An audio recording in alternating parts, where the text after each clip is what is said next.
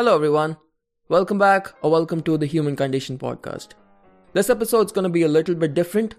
I had a wonderful conversation with a friend of mine, Karan Gera, a blues musician, a great follower and admirer of jazz music, but most importantly, a great storyteller. We discussed the story of jazz, its history, its origins, evolution, the different styles, and some wonderful, wonderful musicians that it has produced over the course of the past century. So I hope you enjoyed. Good to see you, man.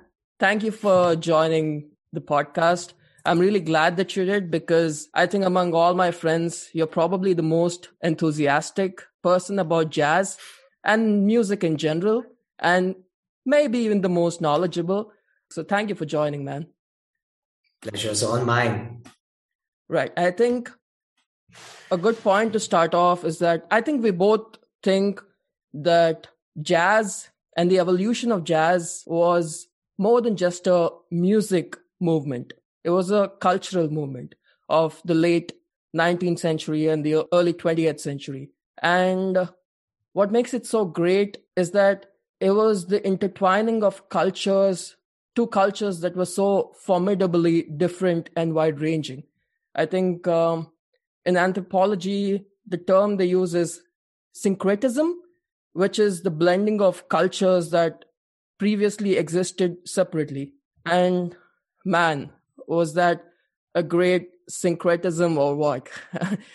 it was just a beautiful cultural movement. So I think that's something that we both agree on, yes? Indeed. It is something we can sufficiently agree on. It's uh, it's it's incorporation into the mainstream. It's uh, its subsequent uh, its subsequent uh, route by which it became a significant part of world culture, by which it became a significant part of of music, of social interaction, of society itself, has been integral, and it has been a defining factor of the 20th century. Mm-hmm. One of the one of the most defining factors, I would say, of the 20th century in, in terms of music and culture that uh, that it's affected. So let's start off at the very beginning. I think, and it is a matter of fact that jazz owes itself to the black man and the misery or the blues of the black man. And I know that you're a blues man, you're a blues, blues musician, and you have great affinity towards blues. And jazz also owes a lot of its early origins to blues music. So how did that how did that start off? Maybe you can start off there.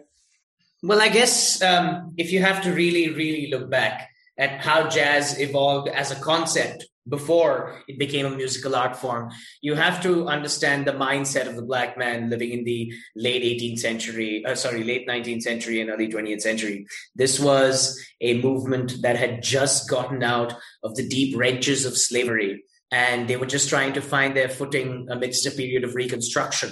Mm-hmm. A period where uh, where black music was supposed to become a lot more than it ever was. It had its roots in the blues, as you've mentioned, the blues, which came from the deep south, from places like Memphis, from places like uh, the Mississippi Delta, and more importantly, especially when we talk in the context of jazz, from the great city of New Orleans, Louisiana we had these great uh, these great American heroes who had been working so hard to get so many black people uh, towards uh, towards freedom that a lot of them used to use their slave hollers and they used to use their church music their gospel music as some sort of a conduit for them to communicate with each other. It was also a way of secret communication with each other. A classic example of this was the early song wade in the water which was it, it seemed to be a code on how to get to the Underground Railroad. What that later evolved into was the black man who the white guy had taken away everything from his his freedom, his his liberty to live, his his his chance at building his own family on his own terms but they couldn't take away his soul and when you talk about the music that jazz came from the blues that it originated from the uh, the ragtime and dixieland dancing that it came from. It came from a black voice trying to express itself outside the realms of the bounds of what it had been held back behind by. And uh, if you start at the early early 20th century when the blues was just taking off there came an early bifurcation where the music became less uh, guitar oriented and more uh, holistically oriented in terms of rhythm, in terms of tone, and in terms of multiple instruments being brought together. It was kind of a beautiful harmonization of the colonial influence of Western instruments and the African traditional folk influence of their hymnals, of their folk songs. And when they just amalgamated together, they created the truly American and, and truly original art form that is considered American classical music, which is considered uh, jazz. Jazz uh, was very different from the blues in that regardless of whether you wanted to consider the uh, more popular culture oriented vocal styles of jazz or even the more free basing free jazz ranges the bifurcations of which we will explore later there was one central theme. No rules no boundaries. Improvisational had to flow as the music progressed in its most natural form. But there would always be one central common theme that would bring the music full circle so to speak. Mm-hmm. But yeah. as it became a little bit more, uh, as it became a little bit more popular, jazz, unlike the blues, which was always being played in juke joints and and rag joints and, and, and little bars, jazz became and unfortunately that's how the economic situation was. Jazz became the conduit by which the black man gained legitimacy in the white man's eyes um, any jazz musician who made it to the stage was more likely to be viewed by white people as one of them. Of course, it is a truly it is a truly a horrid aspect of humanity that that is explored here of systemic and intellectual racism. But a sad reality was that in the early days, at least, it was only through jazz that black people could actually convey whatever was on their mind to the masses and not just to their own people when you when you consider where it came from and when you consider you know the instruments the horns that became a, that became an essential part of, of the genre. And it's french and english and british and all those other influences combined with african music. You see something that is so unique and so incredible that it is often very difficult to classify which is why you don't usually classify jazz based on uh, certain types or forms but based on the musicians that made those forms successful Right. And I think you made a good point there about the amalgamation of the African music. And you can also hear the African influences in like the early blues and early jazz, especially in the rhythm section. And I want to read a little passage that I read in uh, in the New York Times where the whole process was almost ritualistic, and this was very well written by this guy. It says, "An elderly black man sits astride a large cylindrical drum, using his fingers and the edge of his hand." He jabs repeatedly at the drumhead, which is around a foot in diameter and probably made from an animal skin, evoking a throbbing pulsation with rapid, sharp strokes. A second drummer, holding his instrument between his knees, joins in, playing the same staccato attack. A third black man, seated on the ground, plucks at a string instrument, the body of which is roughly fashioned from a calabash. Another calabash has been made into a drum, and a woman beats at it with two short sticks. One voice, then other voices join in. A dance of seeming contradictions accompanies this musical give and take, a moving hieroglyph that appears on the one hand informal and spontaneous, yet on closer inspection, ritualized and precise. And I think that's a beautiful example of how this I kind could, of I could picture it. Exactly, right? and the best part, you think this is all happening in Africa, but this was in America. This was happening in the late 19th century in America, in the in the fields, in in the plantations of America, where where all these black men were, you know, expressing themselves through their music of blues and well, maybe not jazz till later ages, but definitely the blues. And we talk about America, especially because that's where New Orleans or maybe like the southern states where where some of these music blues and jazz you could say originated but it's i think it's far too simplistic to portray one place as the place that has started jazz. But definitely we could say that america as a place was instrumental in the evolution of jazz music. And some would say that maybe this jazz could not have taken place in any other place except America and and that it was inevitable that jazz came through broke through in America because of so many factors that came together because of the black subculture which at the time composed of 10% of all Americans were like black people and they were a minority and the music that they played in the beginning wasn't mainstream music and the blues and jazz kind of made it to the mainstream stage, which is absolutely incredible given that they were a minority group. A lot of factors had to come together to to for the evolution of jazz, right? Like social, political, and cultural factors had to be at the right place at the right time, and that happened to be America. So maybe you can talk about why America? Like, what what's the deal with America, and why did jazz develop there? Well, I guess I guess you could chalk it down to the cultural amalgamation of what took place in America at the time, because um, you have to remember that this is as as a former biomedical researcher, I like to think of things in terms of the human body. Mm-hmm. So the jazz, uh, so jazz itself, as a form of music, was a baby.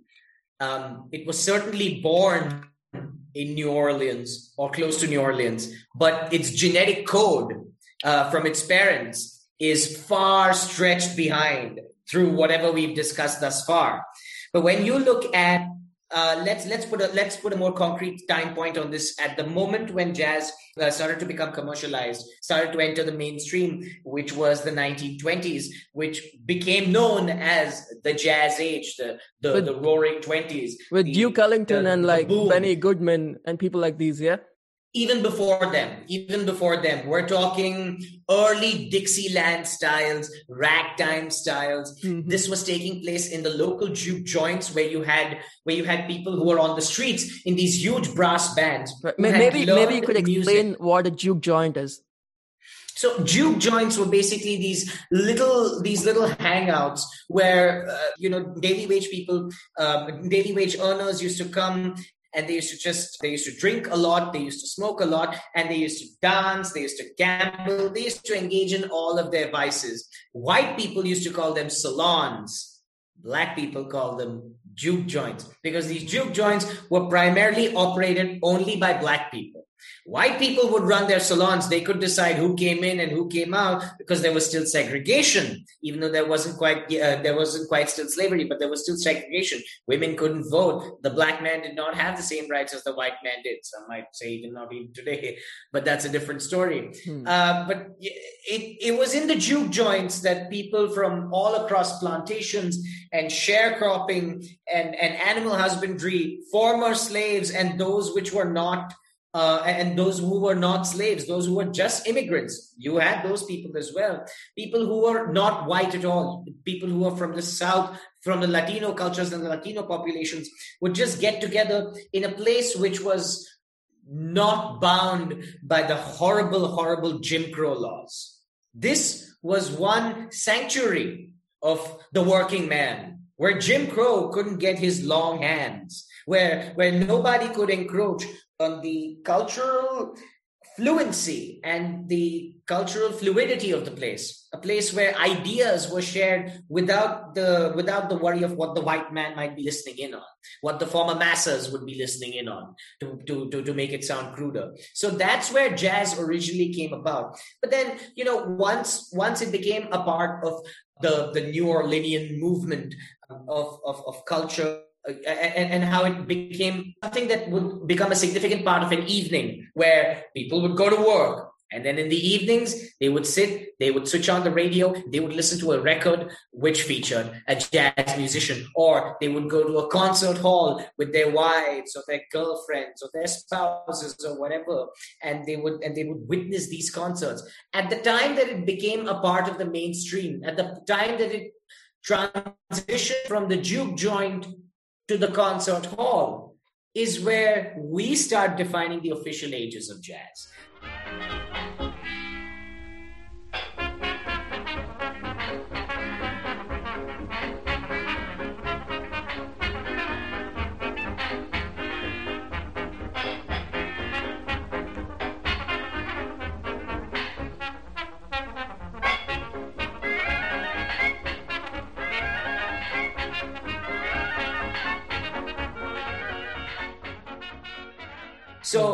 Was a time when Dixieland was then truly, truly evolving at a time when people like the Duke, who was who was who was trained by perhaps one of the greatest pianists that that has ever lived. I believe I believe we are talking about Dinah Washington. I could be wrong. Dinah Marie Washington, I believe. She she played with Duke Ellington. Uh, she was she was one of the piano teachers who who learned classical piano, who learned classical piano, but then ended up teaching people uh, the techniques that would then become known as jazz. So you had you had Duke Ellington on one end, who uh, who who as who as everybody very well knows was an incredible pianist, and on the other end you had Louis Armstrong, who brought a whole different dimension to the trumpet, and the, the the rhythms and percussive rhythms that came to be known as the jazz rhythm in the form of this particular form of music that then started getting propagated throughout the country one thing led to another and the music became popular. And then as uh, the industrial growth of the country started started kicking in and then people started moving to the new city of chicago because that was the new industrial city where all the jobs are coming in. All the blues musicians started going there. All the jazz musicians started going there. And suddenly you had little communities building up in tennessee in, in, in louisiana in the state of new york in the state of massachusetts and in the state of illinois as it started to uh, go across, as it started to cross these colony lines or state lines, the music itself started to evolve. New Orleanian jazz would obviously a lot be a lot more French uh, French derived because uh, Louisiana was heavily populated by French settlers. Mm-hmm. Conversely, you would have Chicagoan uh, you know derivatives of jazz more inspired by Chicago blues in another way, you would have what came to be known as the New York jazz scene, a lot more orchestral, which featured a lot more string instrument heavy people, as well as the uh, horn sections, which would become more elaborate. And then you had then then came the whole um, the whole concept of jazz can be not just uh, a plethora of dozens and dozens and dozens of musicians playing together, but also maybe just three trios and quintets and quartets. I think we're skipping like decades for that to happen. When you talk about jazz becoming mainstream, maybe even ragtime music like Scott, someone like Scott Joplin, you could argue that he was the one who at the time, you know, sold a lot of records of his ragtime music and kind of made it popular, but still it wasn't in the mainstream. And at that time, even till the 1920s, I think maybe Benny Goodman was one of the first people who accommodated white people into his band. It was still like, you know, segregation was still present in those times and it wasn't all too well accepted by the people of America. And as a student of philosophy and, and like someone who's interested in cultures and anthropology, it makes me think like why there's got to be it can't be just the music. I mean the music has been there since like hundreds and thousands of years. What what exactly changed in those circumstances that kind of started appealing to people especially young people? Because a lot of this dixieland and swing music was music for dancing right? And i think the one key point was that at that time, at the end of the 19th century, the Western world was kind of parting its ways with Victorianism, right? Like the Victorian era was ending, and in the Victorian era, ideas like self control, order, decency were heavily emphasized on. People wouldn't have sex or sex was basically confined to the marriage bed and even nudity wasn't allowed. Even the feminist movements at the time were kind of only restricted to care for prostitutes and stuff like that. Women weren't really allowed to come out and express themselves and, and go to bars and drink. So i think the end of the victorian era appealed to a lot of young folk especially because now they could go drink at a party and, and dance to uh, swing music. One thing changed though. Mm-hmm. One thing changed though. In 1920, there was a little thing called the 18th Amendment. And when the 18th Amendment came about, everything changed. Prohibition.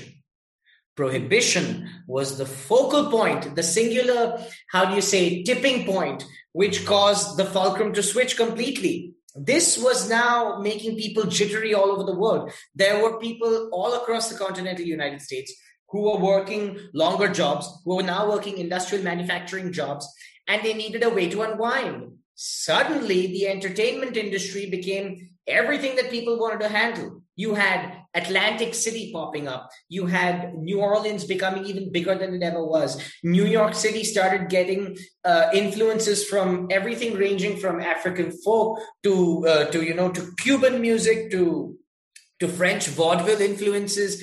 All of them just sort of came together and manifested in what was then earlier known as big band jazz. And big band jazz always had one thing in common the band leader. So you had band leaders like Count Basie, or you had band leaders like you know Duke Ellington, or you had people like Benny Goodman, like who you mentioned. Uh, you had people like the early, the the earliest influence I remember of, of the Frenchness in jazz was because of the clarinet player Sidney Bechet. Sidney Bechet was was one of the first people who was able to bring an entire jazz band together, central, uh, centered on the compositional variation that comes from a clarinet. So, as starters, these people started uh, playing music that was directly known as a derivative of ragtime and Dixieland. Once it entered the bars and once it entered the concert halls, it was then known as swing because right. of the traditional dance movement that accompanied it with. And it was always uh, and it was always fast paced and it was always you know um, it was it was always very energetic very full of pump. And every once in a while those songs would slow down.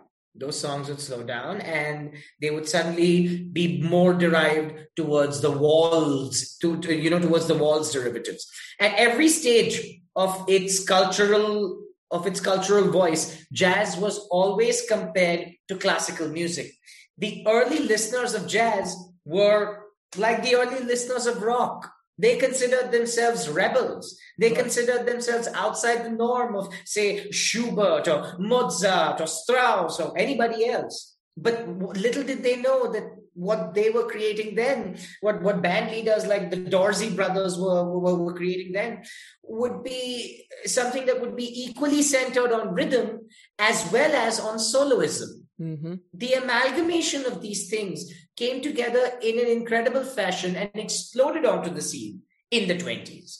So when you talk about the 20s, you will talk about swing music. You will talk about uh, and and this would continue even after the 18th Amendment was repealed in the in the 21st Amendment, and that begins ni- the 1930s, where jazz started becoming a part of recordings, when it started becoming a part of vinyl recordings. So then you had people like Louis Armstrong, who at the time had just transitioned from uh, a side soloist in a band. Uh, uh, I think he was in Fletcher Henderson's band, and then he became his own band leader. His movement into jazz was a focal point because until that time, it was still pretty much just instrumental. Mm-hmm. Then this guy brings his unique a gruff little imperfect voice and makes it sound beautiful.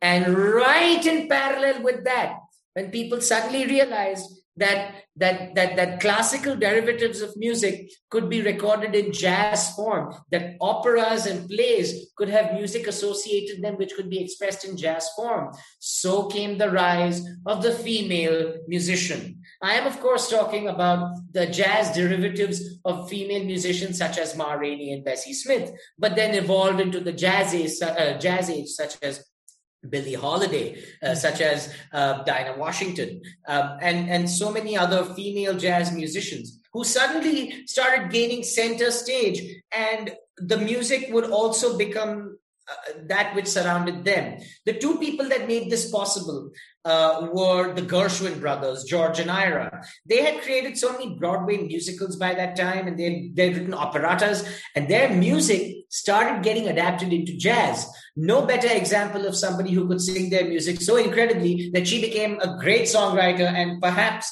one of the most crucial crucial figures in jazz, and one of Louis Armstrong's long-term collaborators, Ella Fitzgerald. Hmm. This was a transition where jazz was not just about swing or ragtime, but it also became about the one thing that keeps humanity going romance. Romance, yeah. Romance and love.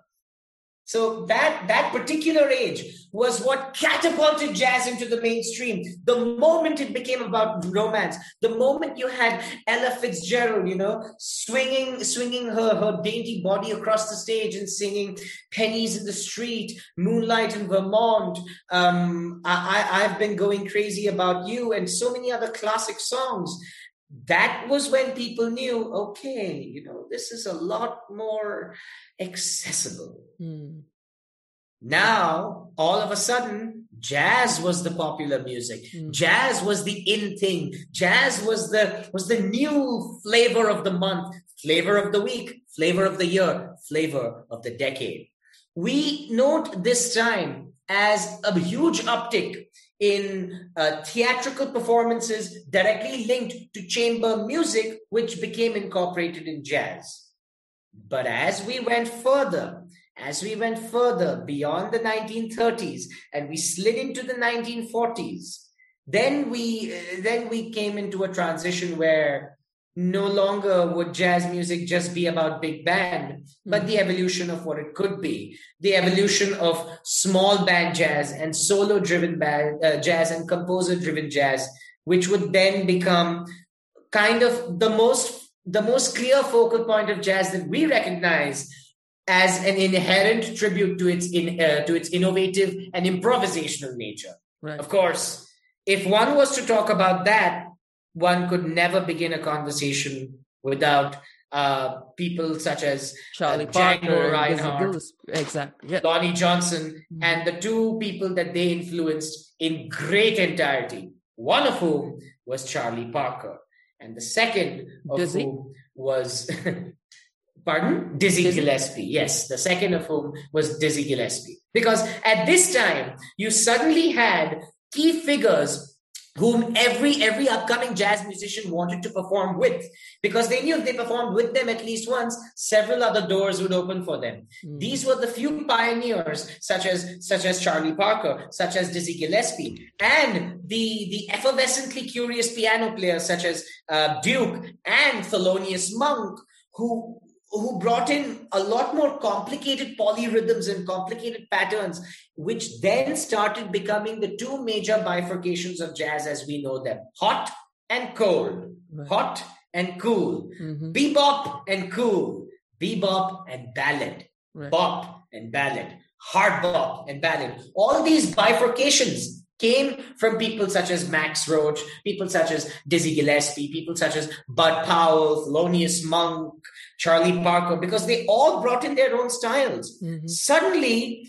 jazz was not just you know some pop singer being uh, you know singing about going to bed on a friday night after a long uh, seance through the park or some sort of uh, chivalrous affair with a woman no no suddenly suddenly jazz became very academic suddenly only the geniuses could follow it and some would argue that that might have disconnected jazz a lot more from music. I disagree because the blues and jazz started to influence each other in cross sections even more, especially because jazz became more concrete in its uh, base of the blue scale, of the blue notes and the blue note scale, which I think you would be able to better elaborate. So I think the next key era of jazz, which we would obviously gloss over people like Frank Sinatra or Doris Day or Louis Jordan because everybody everybody knows about them. Everybody knows about their popular or pop derivatives of jazz. But what then later became known as the genre of music that has now had so many bifurcations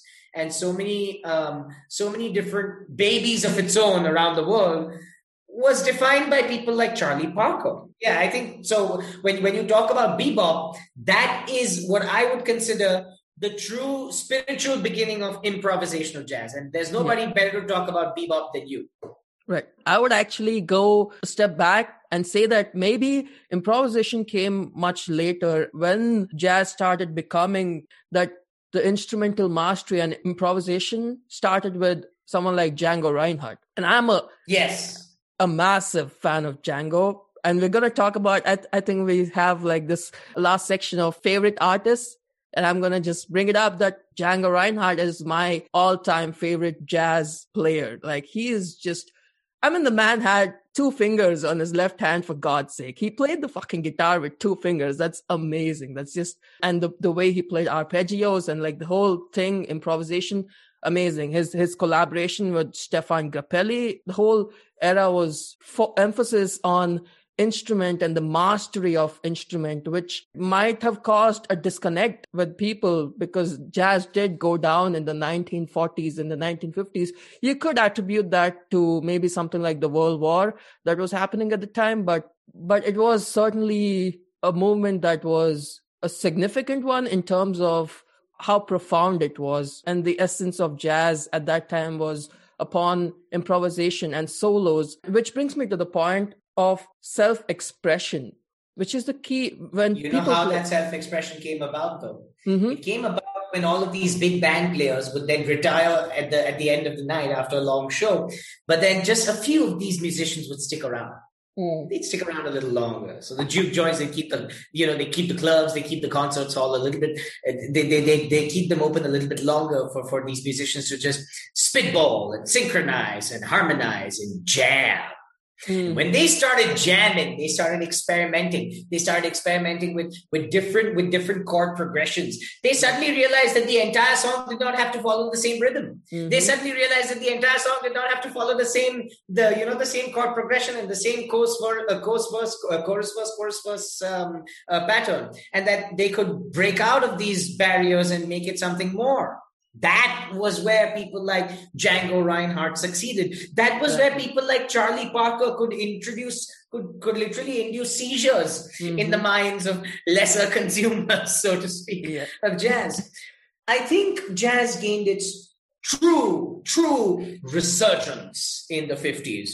Um, likely, as you said, as the recovery from depression and recovery from the, you know, the two great wars you see, at that time, you already had people leaning more in towards the bebop age. You had new figures popping up everywhere with each their different style. Records suddenly started becoming a huge thing. Record stores, record companies, A&R executives started going nuts. Everybody wanted to sign new record players. Mm-hmm. And slowly, and bebop was hot at the time. Which bebop was, was hot. Yeah. And it's funny how the name bebop came about, and it's how it sounds. It it's literally how it sounds when you scat sing. It's like yeah, like bebop. Yeah, yeah exactly. That's, that's exactly. fantastic. And yeah. I, I, think I, I, think you have to. I, I think the next age that one must talk about with jazz, and a lot of people do not even bother listening to anything that comes after this age is the age which could be uh, you, you, know how, how like the birth of jesus christ is zero ad mm-hmm. this is in my opinion the zero ad of jazz the release of the album kind of kind of blue of course, in 1950. See, you knew it. I knew it. We all know it. This was the album that you could walk. I mean, it's a, it's the most soul jazz album of all time, if I'm not you, wrong. You could walk up to a four year old. You know, yeah. you could walk up to a four year old, and you could, and, and and and they would be asking you, "Daddy, Daddy, what is jazz?" And you would say, "Son, I'm gonna play an album for you. It's called Kind of Blue." And this album brought in together a sextet which was never before seen. It was kind of basically the first supergroup where you had Miles Davis leading the band on the trumpet. You had Cannonball Adderley on the alto sax. You had, uh, you know, the great Bill Evans mm. on, on the piano. There was one more pianist. Who was the other pianist? On, uh, um, uh, on, kind on, on, kind of Blue. There were two pianists on Kind of Blue. I remember Bill Evans did not do all of the tracks on Kind of Blue. Um, was I, it Herbie? Herbie came much later, right? Herbie, Herbie came much later. Herbie was part of the second quintet. Um, you had you you had Bill Evans, Wynton Kelly, mm-hmm. Wynton Kelly, Wynton Kelly, and of course. Uh, you had the, the you know the great bassist Paul Chambers, yeah. who essentially featured on every major great bebop album from the 50s to the 60s until he died. Mm-hmm. And then, of course, my favorite jazz musician, of course, the legendary Mr. John Coltrane. You know, uh, Sonny Rollins and Hank Mobley and John Coltrane once joked about this once in a in a very obscure interview. They said, "Well, you know, we were we were we were you know we were getting down near the sea, you know, and uh, we started visiting all these juke joints and everything, and." Uh, we were too afraid to play the alto saxophone because Charlie Parker, he basically cornered the market on that one. So uh, all of us just kind of decided simultaneously at the same time, just kind of looked at each other and said, "All right, well, looks like we got to go to the tenor saxophone instead." And then suddenly there came the rise of all of these great tenor sax players. And look, John Coltrane, he had he had a career before Kind of Blue, but Kind of Blue became the birth of the great John Coltrane. Essentially, he was what Miles could bring out in him Nobody else could bring out it. I think what Miles could bring out in. we can't just talk about jazz and ignore Miles Davis, right? He he is like he is the god fucking father of jazz, man. And purely because also he is probably the greatest trumpeter of all time, but also because how great he was in collaborating and influencing jazz music. Because look at all the careers he's launched. Miles, like Chick Corea, who unfortunately very recently passed away, Herbie Hancock and John Coltrane and and all these people, all these amazing artists that Miles, who Freddie knows? Hubbard. Yeah, he can name a lot of these people who maybe if they weren't collaborating with Miles wouldn't have come into the limelight as much.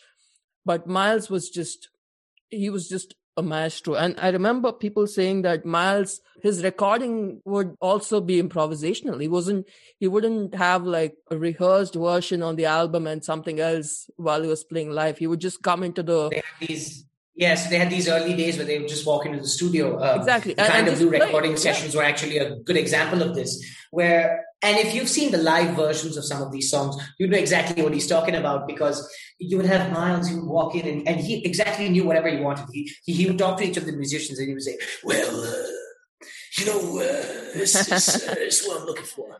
You, you go come right in, right on the, uh, on the second note and uh, going to pick up uh, bop, bop, bop, this, improv- this improvisation from there. Yeah. And then Coltrane's going to come in and uh, he's going to do his bit, his solo. You take it a rise here. And uh, these are the kind of notes we need you to focus on. So he would just give them kind of these outlines and that mm-hmm. raspy little undertone. Yep. And they all knew. They all knew. So so what? So what? Just starts with mm-hmm. uh, starts with this simple rhythm.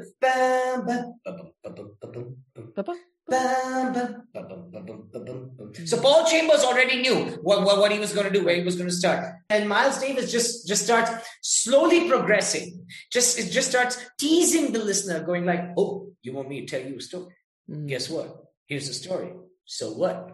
And then Miles somehow just just starts adding one by one each player into right. the entire four. Man. Now it's not just Miles and Paul. Now it's everybody. It's, it's Cannonball. A, it's a great it's, conversation it, altogether. And then and then Jimmy Jimmy Cobb is doing the is, is mm. suddenly changing the rhythms and everything. And suddenly Miles reaches a crescendo on his on his trumpet. And then suddenly, boom, yeah. slips into the background. Mm-hmm. Enter John Coltrane, picks up right where he leaves off and just sustains the entire energy through kind of taking you on a journey. Yeah. So What is perhaps one of the greatest beginning tracks of any album mm-hmm. ever because it leads into a great exploration of improvised modes of improvised chord progressions of of of, of the blues scale songs like like all blues or mm-hmm. freddie freeloader mm. are so are so melancholic yet very playful yeah.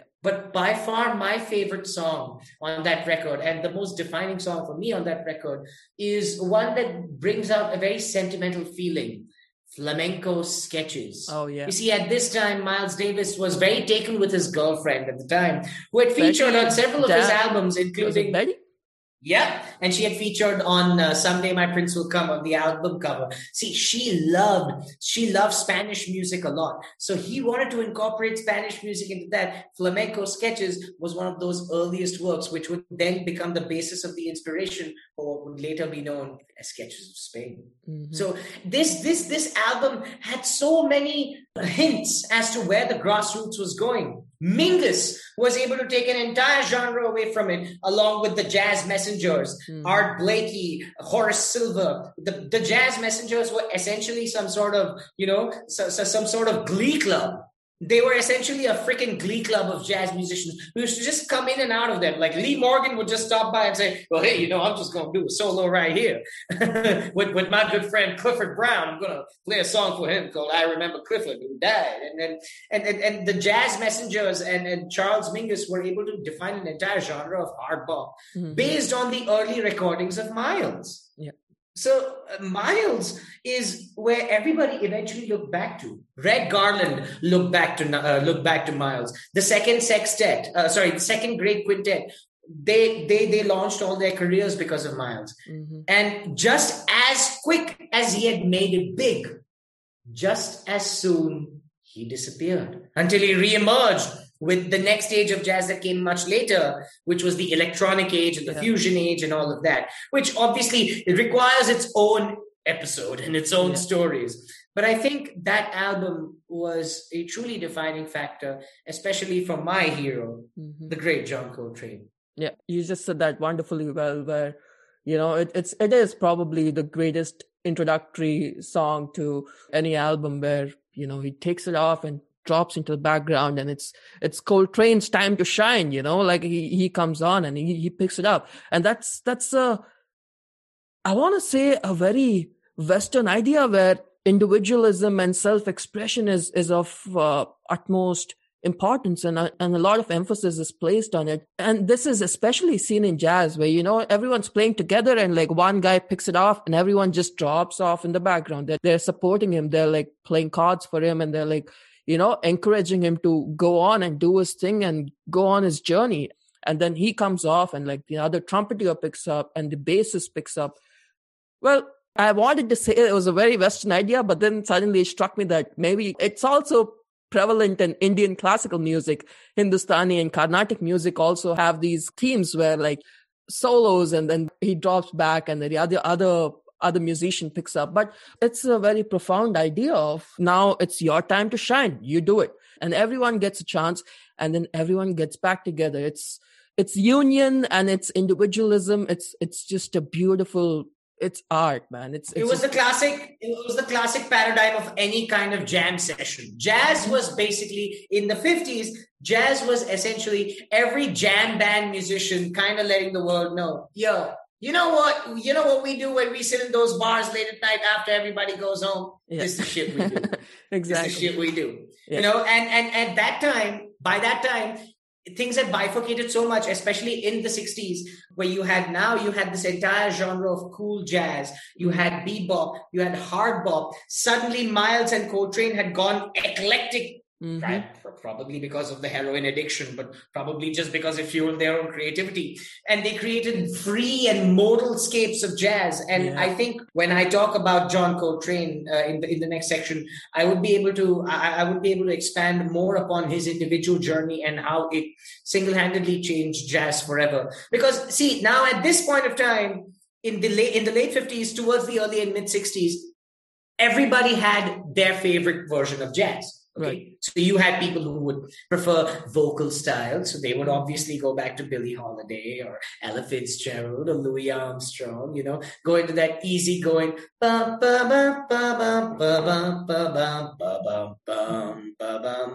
which was just clearly partially based in 12 bar blues. Then you had people who were like, human versions of cocaine who would prefer like the fast-paced jumps and beats which were brought to, to great fame by charlie parker the great bird. Or you had people who wanted curiosity. They wanted pace but not all the time. And they preferred cool. They preferred modal. So they would like people such as coltrane. They would like people such as miles. They would be they would like people such as monk who uh, difficult to follow at times but incredible when you took the time to understand where the purpose of the music was coming from you know so everybody had their own flavor and for those who did not understand any of this they could just pick up a record by, say, Lee Morgan or Ben. Webster or Coleman Hawkins, his really good friend, or Dexter Gordon or Hank Mobley or Zoot Sims or Al Cohn. This was the age of the sax player. This was the age where the sax player was whom everybody looked to to lead the band. Mm-hmm. Often, uh, often nobody would pay attention to the work of great, great jazz bassists such as uh, Mingus or such as Paul Chambers because they did not have such a central role in the initial, uh, rather birthing of new songs. But they were the ones who kept tone. They were the ones who kept rhythm. They were the ones who encouraged transition. People mm-hmm. like uh, Jimmy Cobb on the drums. Yeah. People, uh, people who are part of John Coltrane's uh, famous quartet. You know, when he, when he was finally able to get Elvin Jones to play along with mm-hmm. him, who was able to understand him a lot better. So it, it was these people kind of these people kind of inspired a whole other movement. As if all of this wasn't enough. Coltrane's major changes in his life, which then uh, which then brought about the spirituality form of music in jazz and kind of gave gave exploration to free jazz inspired a whole new movement which was then taken forward by people uh, from the vanguard age like eric dolphy or sun ra mm-hmm. you know and and that's that's its whole other discussion so all of a sudden jazz was no longer just a pigeonhole jazz was an umbrella Mm-hmm. Now that umbrella is just a huge ass canopy, getting bigger and bigger every day.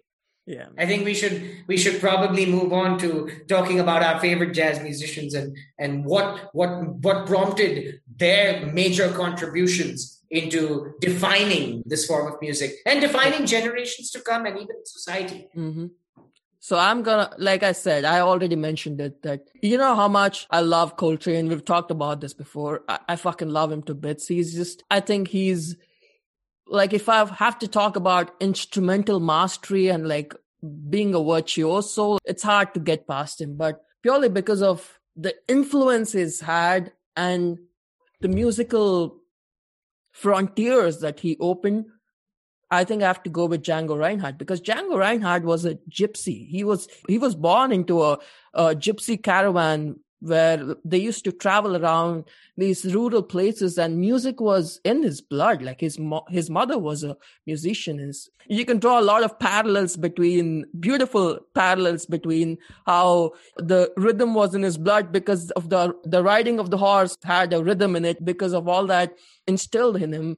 But his story is just so incredible. He absconded with his wife at the age of 17, I guess. Mm-hmm. At the age of 18, he was, his wife was uh, making these artificial flowers out of celluloid. And by accident, Django just flips a candle in the caravan and the celluloid, which was highly flammable, burns the whole caravan down. He almost dies but he loses uh, three fingers on his left hand, his playing hand, which is basically the thumb, the ring finger, and the small finger. So he had two fingers on his fucking left hand, man.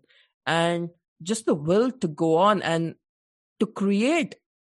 He, I believe, is solely the creator of the genre of jazz called gypsy jazz or like some Romani people call jazz, it, yeah, yeah some, gypsy jazz. Some people call it like three by four bebop. Some people call it like a bebop waltz. He was the one. He was the guy who who till date inspires musician to do musicians to do amazing things. And as someone who has a certain affinity towards guitar, I think he's just an exceptional talent, a generational talent and just purely because of his influence in creating the new genre of music called uh, gypsy jazz which also happens to be one of my favorite kinds of music in jazz i would go with django reinhardt. And his collaboration with one of the great violinists of the time stéphane grappelli and how they they were the ones they inspired touring around places and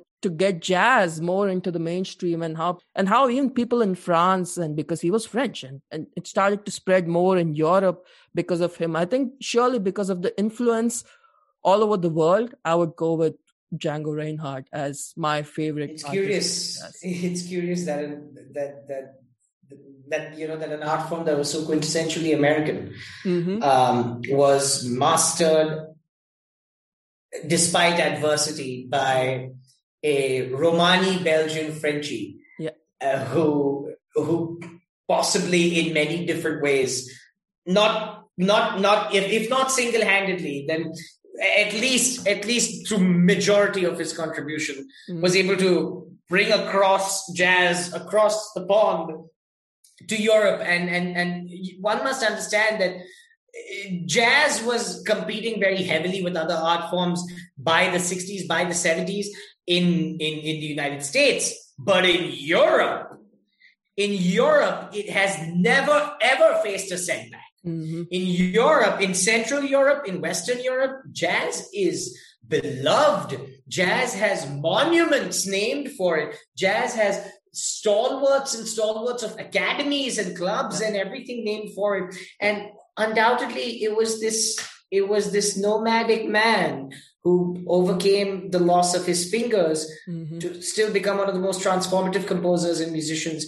to bring it about to that level who was able to who was able to pick up the pieces even after the after the world wars and just reform his quintet again and just pick up where he left off you know? It was it was incredible what he managed to do. He was able to influence uh, so many other so, so many other musicians. The duke would always speak very highly of him. Mm-hmm. um, and, and and and he was apparently he was also a very he was a very he was a very kind-hearted and soft-spoken man you know?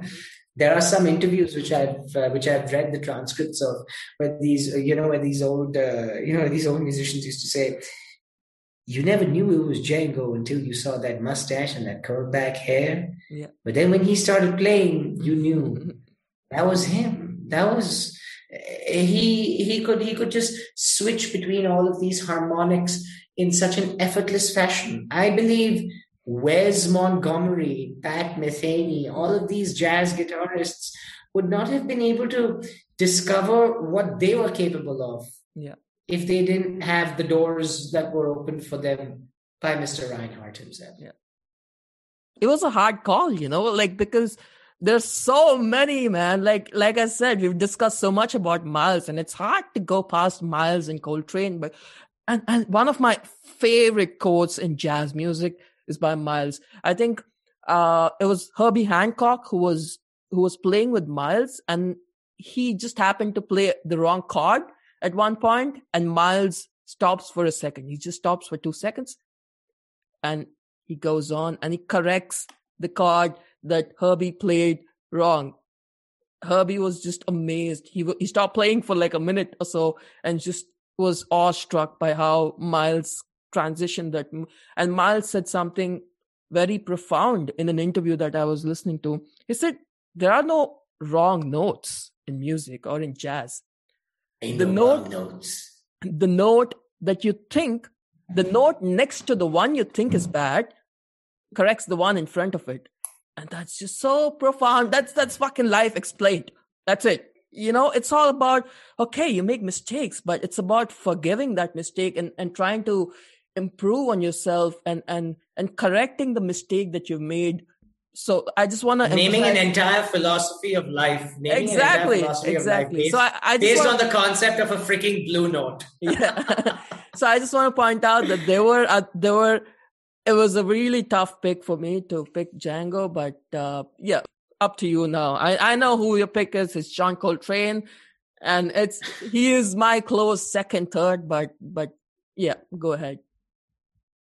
See, uh, this guy, he, it's easy for us to forget the humble beginnings that, you know, that Coltrane came from and everything that he achieved in his criminally short career. I mean, this guy was born in the middle mm-hmm. of prohibition. He was born a few years before the Great Depression. His earliest interaction with music was when he went was when he used to play the horns in, in, in his school. And then, and then, you know, he picked up the saxophone, but I guess he needed some sort of stability in his life, and that's probably why he went to the, uh, you know, he went to the Navy. I, I guess you know it was after his return, after his return, after his return from you know from from his naval service that when people like you know like Ben Webster and Coleman Hawkins, two great buddies of the forties, were coming up, that, that he truly started to find his own voice. And I think just like with kind of blue blue note records and chess records had a huge amount to do with this. One man who possibly completely brought out the best in John Coltrane not a musician, not Miles Davis, was the sound engineer Rudy Van Gelder. Mm. Rudy Van Gelder was able to sit with John in a studio and just get something incredible out of him. I have read pages and pages of uh, memoirs of John, and I think every he was as much an expression of himself as he was an expression of everybody else around him. You know, I mean, he he was plagued by his by his addiction to heroin in his early years, but they were also some of his most pioneering years. I mean, he he spent the he spent his breaking years just before Kind of Blue, recording albums with Thelonious Monk, uh, recording albums with uh, Duke Ellington. There's the Duke Ellington and John Coltrane duo album, the uh, the Monk and Coltrane album, which are both incredible. They have some fantastic pieces, like the Duke album has has a piece called "In a Sentimental Mood," which is mm. now perhaps one of the greatest jazz standards of our time. Um, Monk's Dream Monk's is Dream. perhaps best and best captured in the Thelonious Monk and John Coltrane album. But I think it was kind of blue that that completely changed him because Miles was able to capture everything mm-hmm. that was John Coltrane, and unfortunately, his his his relationship with with with Naima had already been deteriorating by that time. His first wife, but it was not like he didn't love her. It was it was not that he was uh, intentionally abusive to her or anything. It's just that he was in such a dark place in his life personally that he couldn't express the feelings that he really wanted to. And the only thing that made sense was the music. I think uh, when when he finally when he finally split apart from Naima, a major change came in his life. Not before he recorded so many albums, like uh, or, you know all, all, all the albums that he recorded as collaborations. Like for example, uh, you know the album that he recorded with uh, Tommy Flanagan and uh, and Kenny Burrell, which is called The Cats or the uh, you know the albums that he recorded the, the, you know the cool albums and the ballad albums that he recorded with jazz singer Johnny Hartman which mm-hmm. songs like lush life and my one and only love these are hallmarks into the idea of what a ballad player like John could bring about. He was able to play these extremely complex notes in extremely fast and complex modes but he knew how to slow it down better than anybody else you know? I mean he could he could he could just sit in with the red garland trio with red garland art taylor and um, and Paul Chambers and and just come up with an album like Traneing In or or the Red Garland Trio with, with John Coltrane or albums such as The Last Trane, Dakar, Kenny Burrell and John Coltrane, Set in the Bass, Standard Coltrane, Black Pearl, Stardust, Bahia, all of these albums. And now we're not even we're, we're not even beginning to talk about the Blue Note albums that, that, that he made, like stuff like Soultrane or Blue Train. These were each of them were their own story. Mm-hmm. Each of them were their own unique form of artistic expression. And whether he collaborated with people like Lee Morgan or Paul Chambers or Curtis Fuller or, or people like, you know, like Red Garland or people like uh, Jimmy Cobb, everybody was able to influence him in a very unique way. Freddie Hubbard used to speak so highly of John that he, he always said that, that there were two that there were two John Coltrane's. There was the John Coltrane that everybody knew before Giant Steps. And then there's the John Coltrane that everybody knew after Giant Steps.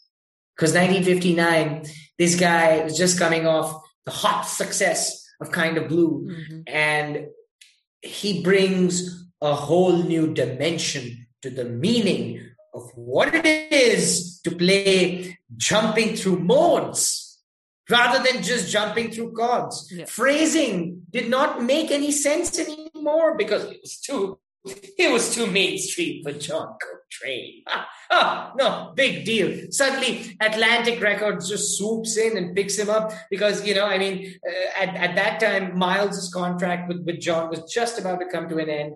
He was on his way out of the quintet because I think he was ready. He was finally ready to explore his own sound completely and not just you know not just as a participant in in other great musicians albums but he wanted to double down on his own and then i think one of his greatest albums that he made was giant steps because it features one of the most difficult songs that anybody who has to transcribe in jazz learns. They call it like the breaking in Mm-hmm. the making your bones as a jazz musician. If you can transcribe to giant steps the, the, the, that, that that song is so complicated and, and its phrasing is so unique.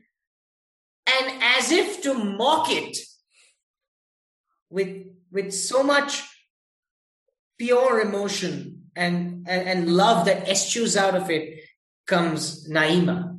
And eh, you you could always feel the regret in his in his horn when when you could hear the intonations of Naima. Every performance, every live performance of Naima was uniquely was, was very unique. His performances in Belgium later on when he when he played Naima were very different from his performances in the US when he played Naima because every time he thought of her with something else. He was he was going through a very dark phase in his life and then and then things changed. Alice walked into his life. And this was an accomplished pianist, a, a, great musician in her own right, and I, I, I, guess the romance was just a whirlwind. It was, it, it, it was just the right fit. Their children would later on continue to become stalwarts of their own, such as Ravi, and it's it's just they they made something else. Alice made him connect with a much more fundamental aspect of his being, an aspect that that that prestige records had not been able to bring about by then blue note hadn't been able to bring about by then atlantic hadn't been able to bring about by then. He started he he, he knew that he had to get over his addiction and and his he found spirituality as a savior for him from addiction. He wasn't a very religious man. He was a very spiritual man. Mm-hmm. he he he took influences from Hinduism, Christianity, Judaism. Uh, he he took influences from even Zoroastrianism. Uh, uh, you know, you know the religion of the Parsis. Uh, he he took influences from all of these, and he started to he started to explore a whole different side of himself. And those years when when he was with Impulse Records, he he again started working with Rudy Van Gelder, who had already recorded with him, you know, in Prestige Records. So he had already reached a level of comfort. And that was when he was able to form his great, great classic quartet. This was when he was able to truly refine his sound, when he was able to lock down um, McCoy Tyner, uh, Jimmy Garrison, and Elvin Jones. You know, he started making standards and he transformed one of Roger and Hammerstein's great songs, My Favorite Things, into something completely different on the soprano and sopranino saxophones but nothing defines Coltrane. Even even his even his subsequent albums until his death in 1967, all his avant-garde albums, all of his spiritual albums, none of them could come close to an incredible, unparalleled four-part suite.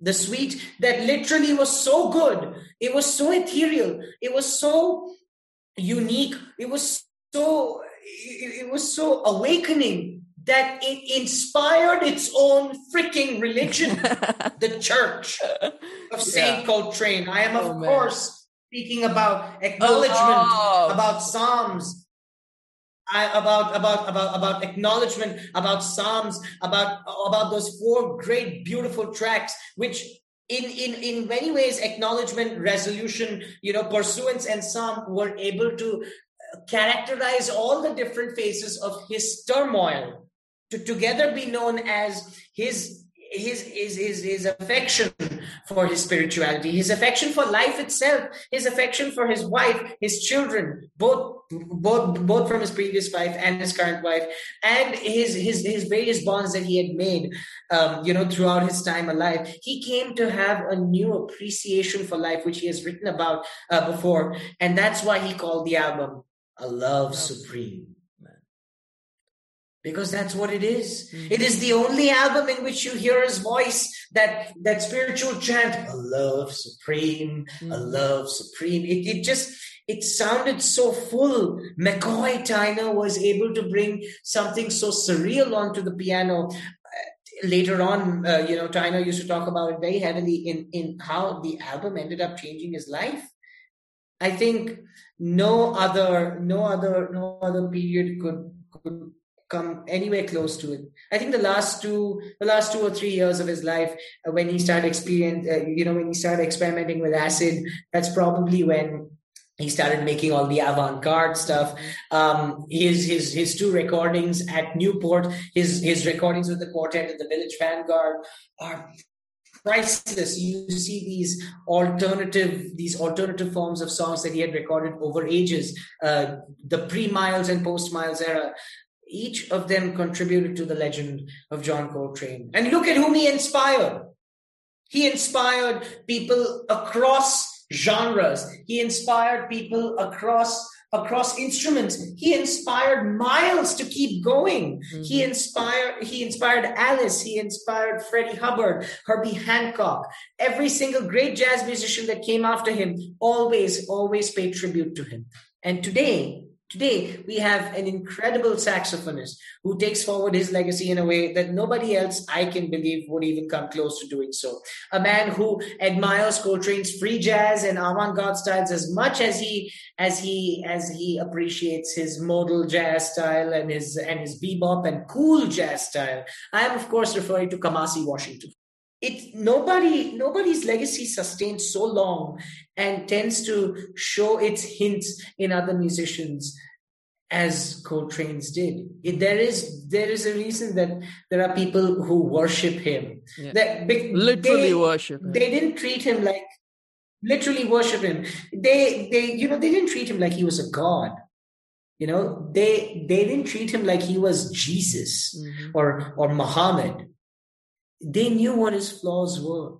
They knew that he was trying to discover his own awakening. Mm. They knew that the greatest hallmark of Coltrane was forgiveness and redemption. And that is the legacy that he leaves behind. A legacy that genius can never ever truly encompass. That even his his liver cancer or his cirrhotic liver um, and, and, and, and that which contributed to his early death could not undo because he left behind something so incredible. He, he, he had, he had by that time left behind a legacy on three different types of saxophones on an alto, a tenor most notably, and even a soprano sax, whilst leaving immense legacies behind even on the clarinet. That huge spiritual awakening not only changed his life, I sincerely believe it changed jazz forever. Mm-hmm. And that is why he remains my favorite jazz musician of all time. There's nobody whom I connect to uh, deeper and I connect to John Coltrane uh, when it comes to jazz. And every album of his or every album on which he has featured, they all tell me a different story. He tells me a different story. Yeah. He is my greatest strength and inspiration when it comes to following one's dreams and, and, and getting out of the well that one may sometimes find themselves falling deep into. Mm. Because if anybody could do it, it was him. And he did it till the very end at the village vanguard again and again. Man.